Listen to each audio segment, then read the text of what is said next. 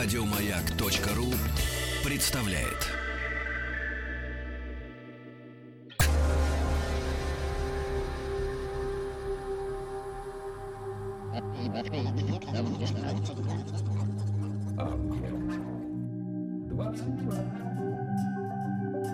Объект 22. Литературный, литературный, Литературный Нобель. Нобель, Нобель. Это «Объект-22», я Евгений Стаховский, и очередная серия нашего проекта, посвященного лауреатам Нобелевской премии по литературе. Мы добрались до 1954 года, очень значимого, мне кажется, с точки зрения самой Нобелевской премии. Ну и вообще, мы как-то говорили уже об этом, что вот это послевоенное время а, и на протяжении, ну, по моему ощущению, лет, наверное, 25, в общем, представляет собой э, плеяду ну, более или менее известных э, имен, среди которых, конечно, появляются настоящие звезды. И сегодня очередная э, звезда, 49-й лауреат Нобелевской премии по литературе, Эрнест Миллер Хемингуэй. И здесь уже Алексей Гвоздев, кандидат э, филологических наук, доцент кафедры гуманитарных дисциплин Московского института телевидения и радиовещания Останкин. Алексей, здравствуйте. Добрый вечер. Да, спасибо, что нашли сегодня на меня время. Тем более, я так побаивался, честно говоря, немножко Хемингуэя. Я сейчас объясню, почему. А, потому что, ну, с одной стороны, это, это, это, ну, это настоящая звезда. Ну, такая прям, вообще, это рок-стар. Ни- никак его иначе не а, обозвать. М, Человек, о котором, казалось бы, известно, если не все, то почти все. А, С другой стороны, от него такое ощущение, что Хемингуэй один из э, тех персонажей не только в истории литературы, а в истории, может быть, искусства вообще, да, или не искусства, а человечества вообще, которые, э, среди прочих, разделяют людей на два лагеря. Одни его обожают, другие, ну, как-то не то чтобы презирают и ненавидят, но так несколько морщатся. Ну, окей, ну, Хэм, ну и что? И что? Я не знаю, получится ли у нас сегодня как-то пояснить позиции того или иного лагеря, но, может быть, поговорить о Хемингуэе стоит. Да, И- безусловно. И, то есть, я не спрашиваю, безусловно, вас, к какому лагерю относитесь вы, но э, есть... Хорошо, окей, первый вопрос. Э, он, наверное, будет такой. Насколько хорошо, потому что я сказал, что, мне кажется, Хемингуэя знают все и вся, как вам кажется, насколько хорошо сегодня мы знаем э, Хемингуэя? А, Вы правы совершенно. Хемингуэя мы знаем, наверное, лучше, чем многих американских писателей. И это объясняется теплыми отношениями Хемингуэя с Советским Союзом, с советскими журналистами, писателями. Он очень любил нашу страну.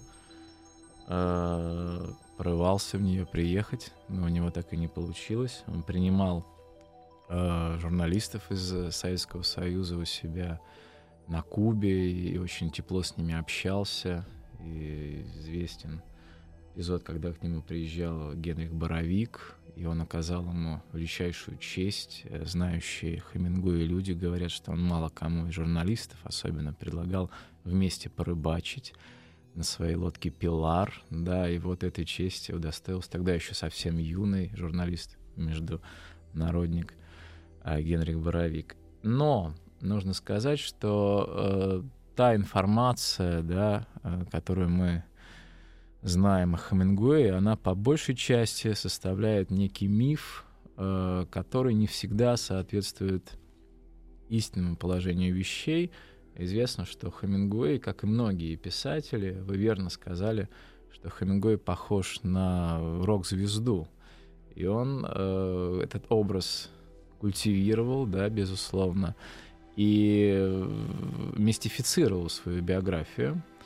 И очень много моментов, которые э, вот в качестве таких мифов, они закрепились в сознании людей, и особенно в сознании людей советской эпохи, потому что было много написано, допустим, про его пребывание на войне, Первой мировой, да, что во многом было неправда, и фантазии Хемингуэя, всякие эти истории про его равнения по его э, коленную чашечку, где там протез якобы у него был, на самом деле его не было, и ранение было не таким тяжелым, как он часто расписывал. Ну, на войне-то он был.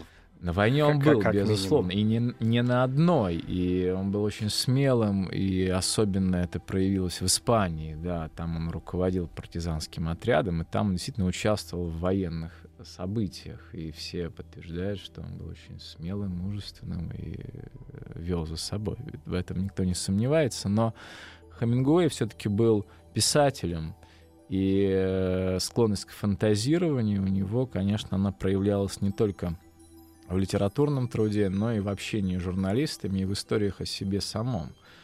Тем более, э, действительно, у Хамингуэя был такой образ мачо, причем он довольно, знаете, так навязчиво его демонстрировал. Такой вот брутальный, мускулинный американец настоящий. И во многом это следствие вот этой вот такой фрейдистской психодрамы, которую он пережил в детстве, да, э, его мама воспитывала его вместе со своей дочерью, старшей сестрой Хемингуэй Марселиной, примерно одинаково. Если вы забьете там в интернет э, фотографии детских Хемингуэя, вы увидите, что он в детских девчачьих Такие платьицах, в рюшечках. да, длинные волосы и даже заплетенные в косы. И э, вот э, зачем покупать мальчику новую одежду, если можно доносить за старшей сестрой? Да, и э, вот э, некоторые исследователи полагают, что это как-то тоже сыграло свою роль в этом образе э, брутального, да, мачо. И Хемингуэй, вот, может быть, у него был такой даже комплекс, что он был вынужден доказывать свою мужественность, состоятельность, от, отсюда и любовь к войне, не то что любовь, интерес, да, к мужчине на войне, к человеку на войне, и это корида, это охота, вот все и бокс, да. он- Все вот эти он- мужские игрушки. да, и четыре жены сюда же, да, мы можем отнести. Все эти мужские игрушки, действительно, но прежде всего э, это все можно вынести за скобки, это не так, наверное, интересно. Это отразилось на стиле, это непосредственно отразилось на стиле папаши Хэма, потому что вот его стиль — это стиль сквозь зубы, это очень мужская, сухая, такая повествовательная манера. И те недоброжелатели, о которых вы упоминали, они есть у любого популярного человека. И мне кажется, это по большей части все-таки зависть и какая-то конкуренция. А, Вот один из критиков называл это так иронично стиль искусственных волос на груди.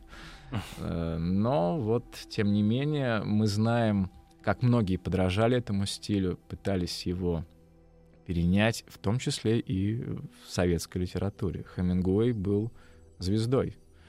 И если мы взглянем на старые советские фильмы, то там, ну, буквально в каждом втором кино мелькают Портрет. портреты, Да. знаменитая фотография Хемингуэя в рыбацком свитере.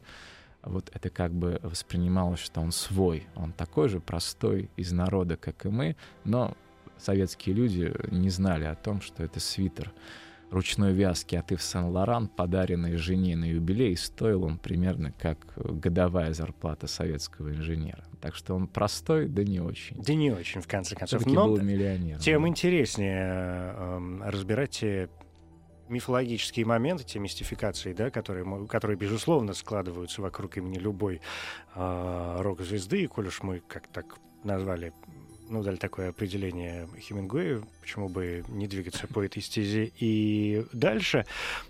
Стиль, коль уж мы к нему пошли, действительно очень интересная штука. Недоброжелатели, которых мы тоже упомянули, да, понятный момент. А, а вот с точки зрения читателей, кото- а тоже ведь идет разделение то же самое, да, на ярых поклонников и, ну, естественно, есть и ярые какие-то не, опять же, не могу сказать ненавистники, а люди не, не вполне разделяющие восторги, вот так аккуратно, скажем. Как, на ваш взгляд, что у нас, я обычно этот вопрос даю ближе к концу, но почему-то сегодня хочется задать его в самом начале. Как вы думаете, что у нас с переводами? С качеством переводов? Ам, на мой взгляд, человека, читавшего Хемингуэя в оригинале, нам очень повезло с переводами.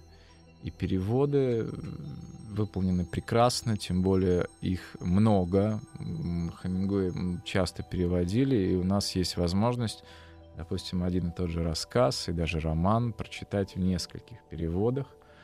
А, и с Хемингуэем, в общем, э, нам повезло, я считаю. По поводу вот людей, которые не разделяют восторги, но мне кажется, по большей части это э, те люди, которые в принципе не разделяют восторги по поводу популярных писателей, потому что это модно. А то есть поза такая. вы Да, думаете, это востребовано вот массами, толпой, значит, вот это уже э, нам не интересно. Но по поводу стиля, такого вот минималистичного, сухого, простого, такой, знаете, нулевой градус интерпретации, да, как говорят литературоведы. Ведь Фолкнер, да, вступил в перепалку с Хемингуэем по поводу вот этого стиля. Фолкнер — это полная противоположность Хемингуэя и по стилистике, и по содержанию и по форме. И вот он сказал, что у Хемингуэя нет ни одного слова, которое бы заставило читателя заглянуть в словарь. То есть он пишет примитивно, просто. На что... Это чистая правда. Извините, пожалуйста, я не могу прям с Фолкнером э, здесь не согласиться. На что Хемингуэй? Хемингуэй прекрасно парировал, на мой взгляд. Он сказал, что есть слова старше, проще и лучше, и я их использую а ваши 10-долларовые слова это оставьте молодым, mm. да, писателям. Но это ли, кстати, тоже не поза некоторая? Со стороны э, Хемингуэя, я имею в виду. Ну, возможно, да, возможно, потому что с Фолкнером они открыто не конфликтовали, но все-таки видели друг друга конкурентов. Ну, да, одно время, конечно, да, да они да. современники. Они все-таки очень разные, и мы знаем, что на всех американских писателях лежит такое проклятие, да, ну я имею в виду писателей, особенно там второй половины 20 века и 21 их э, постоянно, они обречены на бесконечные постоянные сравнения с двумя писателями. Это Хемингуэй и Фолкнер. Понимаете, вот их сравнивают mm-hmm. с Хемингуэем и Фолкнером, ну, возможно, еще с Селлинджером. И кого только не называли новым Хемингуэем. Это и Джей МакКиннерни 80-е годы, это и Раймонд Карвер. То есть у них вот целое поколение таких клонов Хемингуэев. Они все норовят в каждом новом писателе увидеть Хемингуэя либо Фолкнера, либо Фолкнера.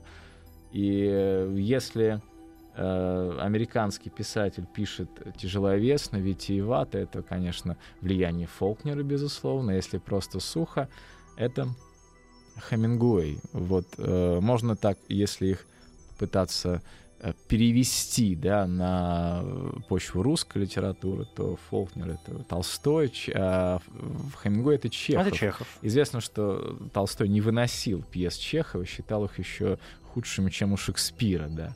Вот, мне кажется, это перепалка и такого, такого же сорта, да, между Фолкнером и Хемингуэем. Знаете, вы сказали сейчас совершенно удивительную э, вещь, на которую, на которой я не могу не остановиться. А, чем, чем дальше мы идем вот по лауреатам Нобелевской премии, добравшись сегодня до 49-го лауреата, тем больше я уже как-то говорил об этом, но мне кажется, эту мысль надо повторять мне, что, чтобы поверить в нее самому себе. Тем больше я э, совершенно четко понимаю, м, ну, как бы не обвиняли там Нобелевский комитет в тех или иных моментах, мы уже тоже давно не обсуждаем эту тему, э, но я тем больше почему-то понимаю его выбор в тот или иной год. И более того, я с каждым разом все больше восхищаюсь точностью Э, формулировок, которые они умудряются подбирать, когда объясняют, за что, собственно говоря, они дают Нобелевскую премию. Вот вы сейчас вспомнили о Фолкнере, и ведь смотрите, э, что звучит, я напомню, да, Фолкнер — это лауреат 49 -го года, то есть за, за, за пять лет всего до Хемингуэя он получил э, Нобелевскую премию. И смотрите, что там, я напомню, было в формулировке. За мощный и уникальный с художественной точки зрения вклад в развитие современного американского романа. Да? То есть никто не оспаривает, а более того, превозносит вот этот поворотный момент, который производит э, Фолктер. Никто не говорит об общемировой литературе. Да? Мы все знаем, что там очень много модернизма и французского, там, и ирландского. Ну, то есть Джойса Пруста здесь можно вспоминать бесконечно. Э, и Вирджинию Вулф, в общем, тоже. Но то, что он делает с американским романом, совершенно понятная вещь. То есть и вот почему э, всех последующих начинают сравнивать с Фолкнером.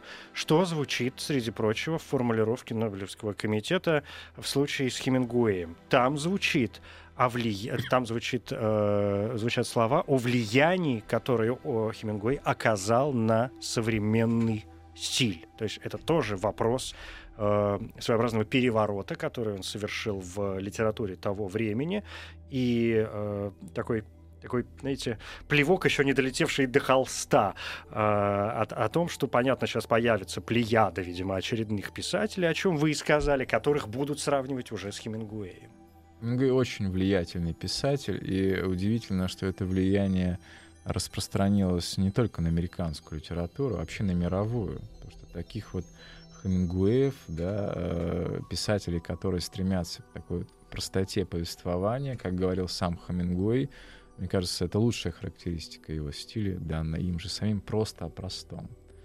Да, вот когда все уходит в деталь, чех, э, чеховская деталь, можно сказать, хемингуэевская деталь, когда отсутствует авторский комментарий вообще в любом его виде, когда э, минимум прилагательных, да, то есть это не литературная даже речь. Вот э, опять же, э, я себе позволю буквально три предложения зачитать. Uh-huh, вот uh-huh. Фолкнер, наверное, бы бросил пить. Камень. Да, скорее, чем, Камень и чем пить. позволил себе такое предложение. Но для меня вот это Хемингуэй, это рассказ э, «Что-то кончилось». Он боялся взглянуть на Мерджери. Он взглянул на Мерджери. Она сидела спиной к нему. Он посмотрел на ее спину.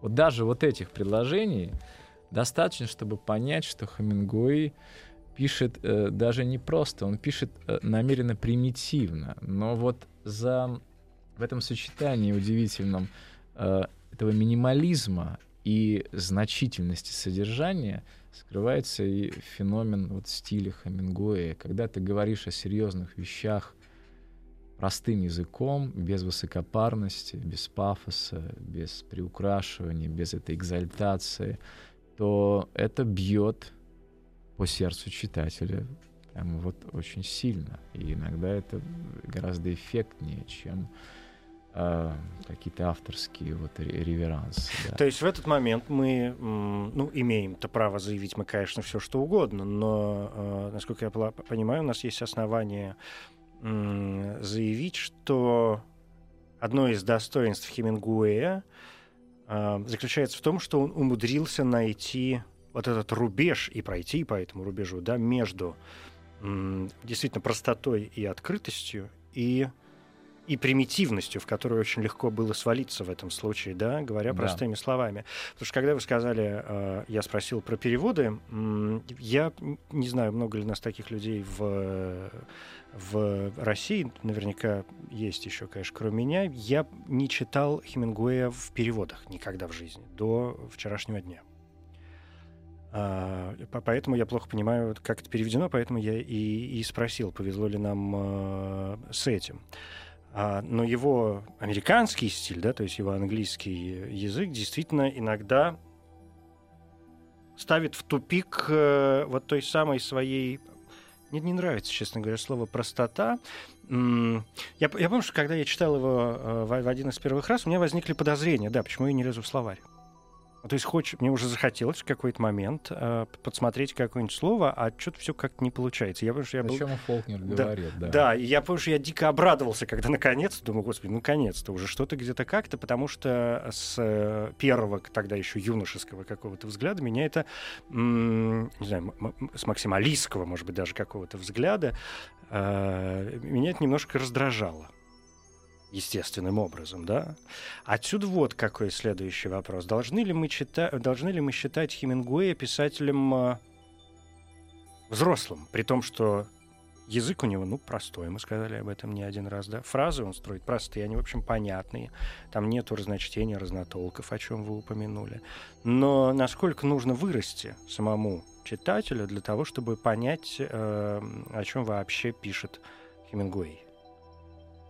Хемингуэя можно читать э, и нужно читать, я полагаю, и в подростковом возрасте, и в юности, и в более старшем возрасте, но он будет по-разному открываться. Понимаете? Потому что накопленный человеком опыт, он э, используется в процессе восприятия, да, вот и понимания этих сюжетов, этих историй. И э, простота Хемингуэя, она кажущаяся простота.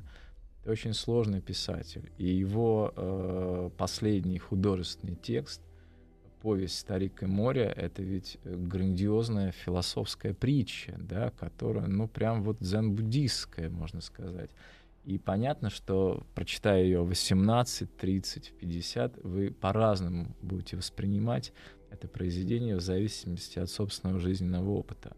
Нужно сказать, что Хемингуэй написал э, этот рассказ «Старик и море» как э, некий вот такой прощальный жест. Это была его последняя работа, э, попытка вот хлопнуть дверью, напомнить о себе, потому что начали забывать его понемногу, новые герои и в американской литературе. И он вложил в это произведение весь свой опыт жизненный, а у него колоссальный опыт, и все свое литературное мастерство. Поэтому, на первый взгляд, этот текст э, очень простой, понятный и по содержанию, и по форме, но глубина там такая же, на какую и вот нырнула эта рыба Марлин, да, когда старик ее так и не мог uh-huh. вытянуть, да. Это кажущаяся простота. И вы верно сказали в самом начале, что очень легко было бы вот э, свалиться в эту вот вульгарную простоту, в эту поверхностность, в эту мало Ну, бульварщину, попросту да. говоря, да. Но Хемингуэй обладая вкусом безукоризненным и опытом, э, все-таки держит этот уровень высочайший с первого до последнего э, произведения своего, потому что это редкая вообще судьба, в том смысле, что э, Хемингуэй не испытал забвения, в отличие от своего приятеля Фиджеральда и многих других американских писателей — он не испытал забвения. Это вот единственный известный мне писатель, который покончил жизнь самоубийством и которого лично мне ничуть не жаль. Потому что, Вовремя ушел? Дай бог прожить каждому такую творческую судьбу. Угу. Он написал то, что хотел написать. Он был... Он объездил весь мир практически. А, его обожали женщины, им восхищались мужчины. Голливуд экранизировал все важные его произведения при жизни самого Хемингуэя. У него был шикарный дом на берегу океана. У него было четыре жены, трое детей. Он э, был законодателем моды, литературной стиля, и это обожание, оно было постоянным. И действительно, это, это счастливая писательская судьба. Поэтому, когда он ушел, это действительно вот какой-то такой жест э, сознательные, не спонтанные, не маниакальные, а вот как вот Дед Мороз приходит и уходит, и мы верим, что он еще вернется. Вот в этом нет никакой вот трагедии, да, в его самоубийстве, такого вот Трагедия для него или трагедия для читателей? Для него, для него, для него потому что он э, сознательно к этому пришел. И вот посмотрите, да, 50-е годы. 52-й «Старик и мой», 53-й Пулицеровская премия, 54-й Нобелевская премия. Вот что дальше? Все самое главное уже сказано и написано. Ну, черт его знает. Ман получил э, Нобелевскую премию по большому счету за произведение, которое вообще написал в 26 лет, казалось бы. И тем не менее. Но это, как да, хорошо, случай. что он э, продолжил все это делать. И он же был потом второй раз еще номинирован где-то в 30-х, по-моему. Нет. Э, где-то в, в, уже как раз, по-моему, в послевоенное время он был уже номинирован второй раз на Нобелевскую премию. Вот был бы, кстати, интересный случай. Но сейчас не о Мане, да. Э, Алексей, давайте прям по глотку чая и продолжим. Давайте.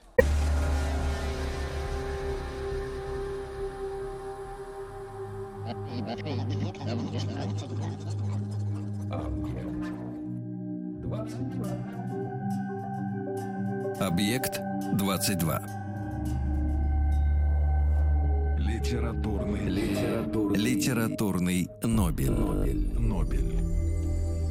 Я Евгений Стаховский, здесь Алексей Гвоздев, кандидат филологических э, наук. Эрнест Миллер Хемингуэй, 49-й лауреат Нобелевской премии по литературе, нас сегодня э, занимает. Алексей, у меня как-то вот после всего, что вы сказали, появилось несколько пунктов, которые я, конечно, хотел с вами немножко м, обсудить, когда, когда вы сказали о том, что история Хемингуэя выглядит очень законченной, да, и что даже вот этот его суицид, он, он а, такой совершенно сознательный, да, и, и как, как нечто неотвратимое, да, в этом, в этом есть что-то, мне показалось, что в этом есть что, что-то религиозное даже в какой-то мере и степени. Ну вот смотрите, э, что происходит. Сначала вернувшись к стилю, м, говоря о его таком сухом местами, да, отточенном э, стиле, не должны ли мы думать о том, что, помимо всего прочего, он выработался, поскольку Хемингуэй довольно долго был, ну, по сути, журналистом, да?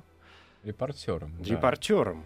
А в чем заключается, да и по сегодняшний день, главная задача м, репортера, человек, который вообще занимается передачей информации, это как раз минимум меня, ну, то есть минимум себя, да, минимум авторства, потому что важно передать факт, а не что я об этом думаю, да, почему в России сегодня нет журналистики. Ам, и передать это максимально быстро и коротко короткими, понятными всем фразами. Факт, факт, факт, факт. Все. А дальше вы уж сами, ребята, собираете картинку, что у вас там в голове есть. Во-вторых, говоря о законченности, я не могу не вспомнить э, книгу, которую Хемингуэй э, написал до, да, которая вышла до «Старика и моря», э, его роман «За рекой в тени деревьев», которую, ну, критики попросту разгромили, несмотря что, на то, что, в общем, у Хемингуэя было уже вполне себе серьезное имя, и он был настоящей звездой, тем не менее, в 1950 году выходит этот роман, ну, и все так, конечно, сказали, что-то старик как-то сдал. И когда Хемингуэй, ну то есть свои, с- своим стариком и морем уже не вынужден ли он был реабилитировать себя перед собой самим в первую очередь, да? То есть понять, э, правда ли он сдулся или на что-то годен. А, Репортерский стиль, конечно, э, сформировал Хемингуэя, его профессия как э, писателя, и об этом он сам неоднократно заявлял, говоря о том, что мои истинные учителя, они остались вот в редакции таких газет, где мне довелось работать. И он очень тепло всегда отзывался о своих старших товарищах, журналистах. Безусловно, вот вы верно сказали, факт, факт, факт, а в дальнейшем вы сами складываете вот эту картинку. Это и есть вот ключ к пониманию стиля Хемингуэя. Такая вот интерактивная литература, да, которую не прочитаешь а, в такой сутолоке дня, да, а нужно попотеть. Это кажущаяся простота, потому что нужно каждую деталь э, как-то интерпретировать. Э, Вот одно из самых маленьких произведений у Хемингуэя это «Кошка под дождем», там две страницы. Он э, 47 раз переписывал этот текст. 47 раз. Он редактировал эти две страницы. И там ни одного случайного даже знака препинания нет, понимаете? Вот, э, настолько это такой выгравированный текст, да, он безупречен. И вот а, как раз вот об этом многие говорят, исследователи. По поводу «Старика и моря», да, я уже сказал ранее, что это была своеобразная попытка вернуться в высшую лигу, потому что чистолюбивые дублеры, да, уже, в общем-то, дышали в спину. Там прекрасное поколение стояло за Хемингуэем э, американских авторов.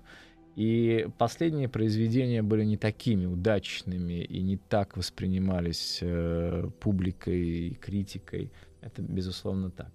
Поэтому э, последний роман Хемингуэй решил написать в таком классическом хемингуэевском стиле, доведенным до уже безупречного э, мастерства. И вот он м, и перед собой реабилитировался, и в итоге, мы знаем, получил Нобеля, да именно за эту повесть, хотя мы понимаем, что дают обычно за совокупности. совокупности, Но да. а, это тот удивительный случай, когда повесть, кстати, отмечена и в формулировке Да. Нобелевского комитета, что было там, не знаю, раз раза четыре или пять, наверное, за всю историю. Да, премии. поэтому ему удалось вот э, вернуться в форму, и даже недоброжелатели признали, что «Старик и море» ну, это одна из лучших вещей. Ну, это правда. Ну, это правда. правда. Конечно. Да. И она как раз, э, наверное, стоит об этом сказать. э, Пожалуй, ну, я не знаю, как у него это получилось и насколько ему нужно было преодолевать себя в тех или иных моментах. Она полностью ведь отвечает, собственно, и замыслу самого, самого Альфреда Нобеля, да, у которого главный э, принцип, по которому должна, должны отмечаться те или иные авторы, и почему многие не получили, потому что они не укладываются в эту главную формулировку, какими бы великими они ни были, да, это а, следование этим самым гуманистическим а, идеалам, а уж в «Старике и море» гуманизма, дай Боже. Очень интересно, что Хемингуэй начал с автобиографического произведения — это фиеста, да, во многом э, там, о себе самом он пишет, потом последовал роман э, «Прощай оружие». «Прощай оружие». И закончил он тоже историю о себе. «Старик и море», помимо вот общеизвестных моментов, которые обычно э, относятся к анализу да, этого произведения, это еще и попытка смириться со старостью. Потому что у Хемингуэя все герои — Э, они похожи, да. Э, вот он как-то создал один э, такой психотип, и, и даже и портретная характеристика у него совпадает. Это молодой мужчина, уверенный в себе, э, атлетичного телосложения, симпатичный, с белозубой улыбкой и обязательно с э, бокалом какого-нибудь коктейля или алкогольного напитка. Вот. И здесь наступает старость да, и вот э, Хемингуэй, который выглядел как голливудская звезда, он был очень красив э, и, и прекрасного телосложения, уверенный атлет, да, и вот что с ним происходит, конечно, это и алкоголь, и, и старость сама по себе. Он дряхлеет, и он очень этого боялся, и вот его жена четвертая как раз сообщала о том, что он даже плакал, да, говоря о том, что, что со мной стало это вот невозможность смириться с собственной старостью, да, э, будучи рок-звездой, опять же, она и мотивировала его во многом на написание вот этой истории, где главным героем оказывается старик, но он продолжает быть суперменом, супергероем, да, и там же вспоминание о том, что он был в молодости очень сильным и всех мог уложить вот в этом соревнований, да, э, в Сантьяго. Но, понимаете, в произведении Хемингуэй его альтер-эго Сантьяго преодолели старость. А в жизни Хемингуэй, мне кажется, это не получилось сделать. И как прощальное произведение, его мемуары прекрасный праздник, который всегда с тобой. Если писатель обращается к воспоминаниям, это значит он находится в кризисе, как говорят сами писатели. Он уже не может ничего придумать, остается только вспоминать былое. Интересно, что э, и отец ведь Хемингуэя покончил с собой.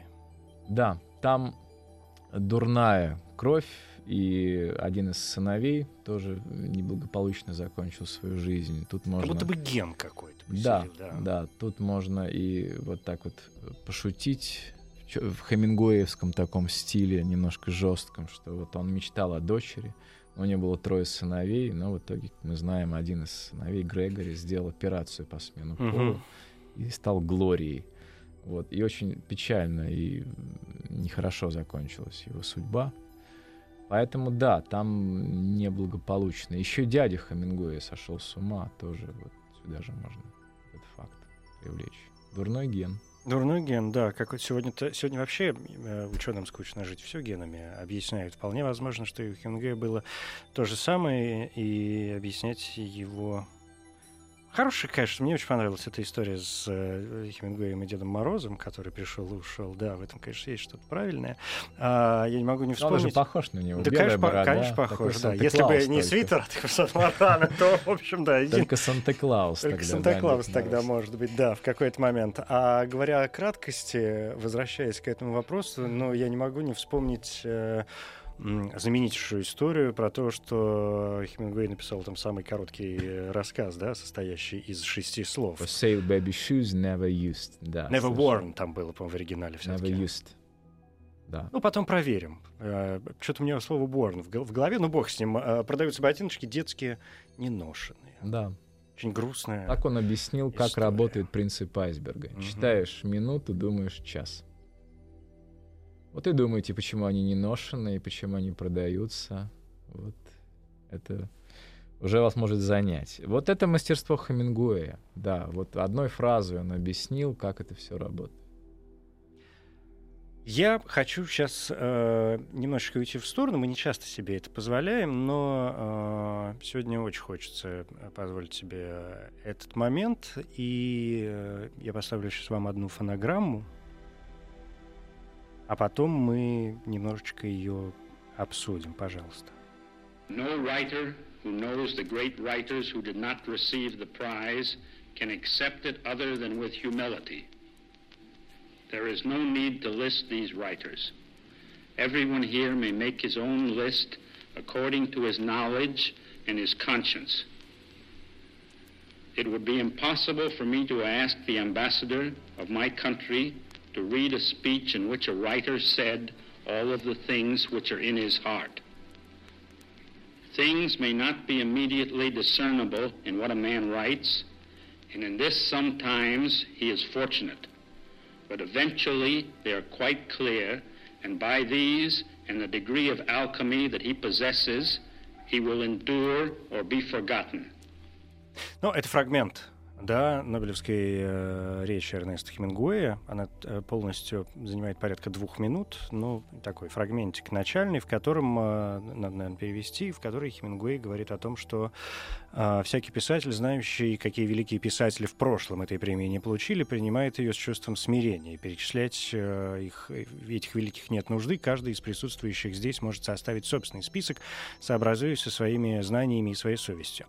Я не считаю возможным просить посла моей родины прочитать речь, в которой писатель высказал бы все, что есть у него на сердце.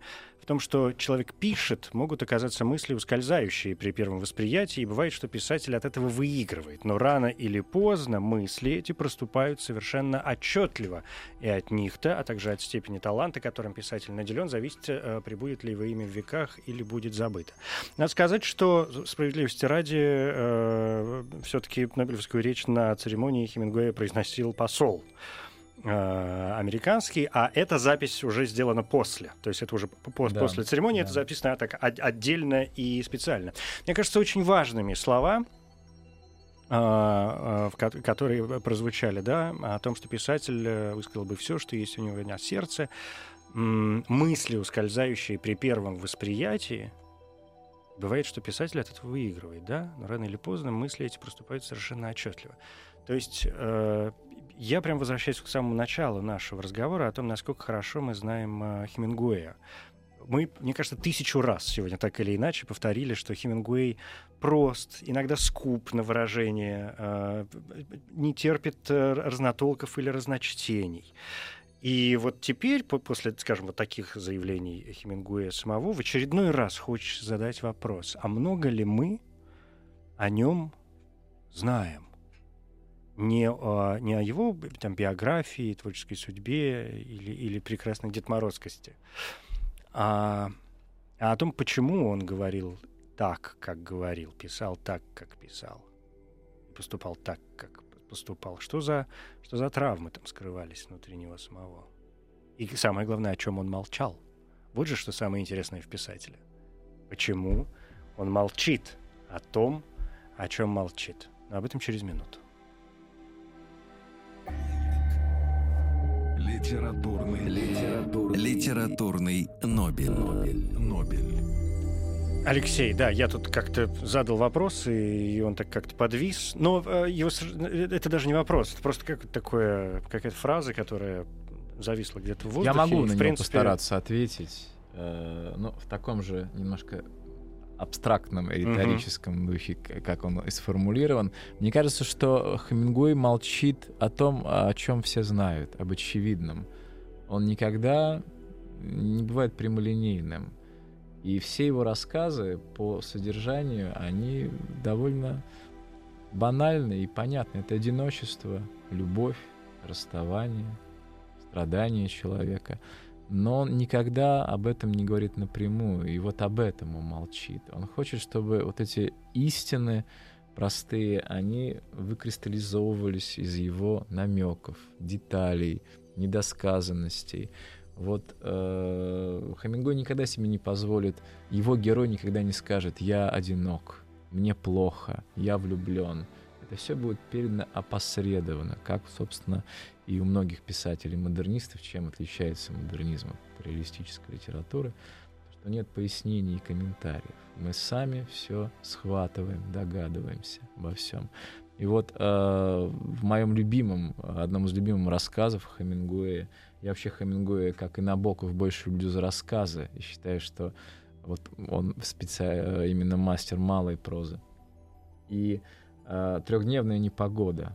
Двое друзей, один, который расстался с женщиной, они решают напиться. Да, и вот они сидят и пьют виски. И э, ни разу Хемингуэй не написал о том, что они выпили. Мы догадываемся, как они пьянеют по диалогам. Вот они налили бокалы, и следующая фраза. Они не поднесли бокал, э, э, не выпили сразу. А хорошо, когда начинается осенняя буря, сказал Ник. То есть сразу начинается вот это вот Всё уже потек- разговор всё о уже где-то природе, протекло, уже да. хорошо. Мгм. И вот так дальше. Потом они начинают пить за писателей, спорить о них. И вот это так тонко и в то же время так просто и понятно всем. Двое мужчин, скупые на выражение эмоций, вместе пьют виски и начинают говорить о погоде, о женщинах, о любви. Так немножко не, неумело, да, так угловато. И при этом ощущение вот действительно их э, такого опьянения показано через диалог. И ни разу он не упомянул, что они выпили. Такое даже ощущение, если читать невнимательно, что они просто разливают по бокалам и вот так их просто ставят рядышком. Вот это очень по-хамингуэевски. Вот об этом он молчит. О том, что всем очевидно. Зачем об этом говорить? Да, я соглашусь, пожалуй. А, У нас буквально две минуты. Мы произносили сегодня слово айсберг, или мне показалось? Нет. И нужно это сделать, наверное. Принцип айсберга, да, вот э, отдадим дань академизму. И это тот при- прием, который ввел э, Эрнест Хемингуэй, это разновидность, под, э, разновидность подтекста, когда через малое раскрывается многое. То, о чем мы только что говорили, пример, который я привел, когда через деталь, комментарий, жест, взгляд раскрывается содержание. Это принцип айсберга, поскольку большая часть Ну, да, это понятно, да, конечно. Вот такая вот аналогия. Он сам это и придумал. Еще мы не упомянули тоже важное словосочетание, которое неотделимо от Хемингуэя, это потерянное поколение. Это тоже понятие, которое он утвердил в литературе. Правда, придумал это словосочетание Гертруда Стайн. Да, Парижская. Ну и все-таки удивительная, Мадам. удивительная вещь, что Хемингуэй... Вот интересно бы, кстати, как он э, отреагировал на грядущую эпоху. Все-таки он умер в 1961 году, а впереди, ох, какие веселые 60-е сексуальные революции. Да, да, очень Там дальше, о, там вообще наблюдать. отдельная история. Было бы интересно, как бы он вписал, и главное, чтобы он думал, да, как бы он себя чувствовал среди всего м, этого. Вот что мы не узнаем уже никогда. Ну, что, не узнаем, да не узнаем. Спасибо большое. Алексей Гвоздев, кандидат филологических наук, доцент кафедры гуманитарных дисциплин Московского института телевидения и радиовещания Останкина. Хотел было сказать, вот он какой был. Эрнест Хемингуэй, но э, э, Хемингуэй тот человек, который даже умудрился книгу назвать, который, которую ну, на- насмерть к нему прилипла. Да, вот он какой праздник, который всегда с тобой. Да, Спасибо. и- Да, да. Я бы еще в конце Мгм. хотел сказать о популярности и значимости Хемингуэя для американцев. Буквально сегодня я наткнулся на инф- информацию, что э, литературной рубрике журнала «Нью-Йоркер», очень авторитетного американского журнала, самое э, частотное упоминание имен э, из имен а, американских писателей это Хемингуэй. Они чаще всего его имя используют в рецензиях на книги молодых писателей. Спасибо. Литературный, литературный, Литературный Нобель. Нобель. Нобель. Коротко говоря, Эрнест Миллер Хемингуэй, американский писатель и публицист, годы жизни 1899-1961, наиболее известные произведения, романы «Прощай оружие», «По ком звонит колокол», повесть «Старик и море», рассказ «Снега Килиманджаро», автобиографический труд «Праздник, который всегда с тобой». Среди других заслуг итальянские э, серебряная медаль за воинскую доблесть и военный крест, Пулицеровская премия 1953 года за повесть «Старик и море». Хемингуэй — 49-й лауреат Нобелевской премии по литературе. Это 1954 год. Впервые номинирован в 1947 Среди номинантов 1954 года были, в частности, Марк Алданов, Рамон Мендес Педаль, Хуан Рамон Хименес, Халдор Лакснес, Альбер Камю, Мартин Бубер, Карл Густав Юнг. Сославшись на неважное здоровье, на церемонии вручения премии писатель не присутствовал. Нобелевскую речь Хемингуэй поручил прочесть американскому послу в Швеции Джону Кэбботу. В частности, в ней говорилось как просто было бы создавать литературу, если бы для этого требовалось всего лишь писать по-новому о том, о чем уже писали, и писали хорошо.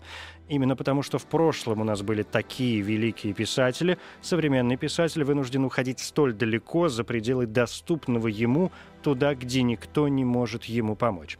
Золотую Нобелевскую медаль Хемингуэй передал в дар Святой Деве Каридат в соборе Эль-Кобра, одной из исторических святынь Кубы.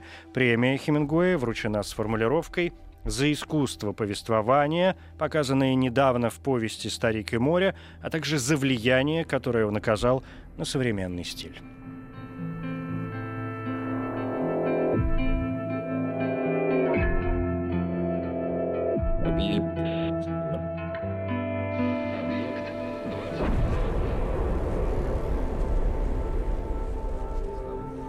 Объект 22.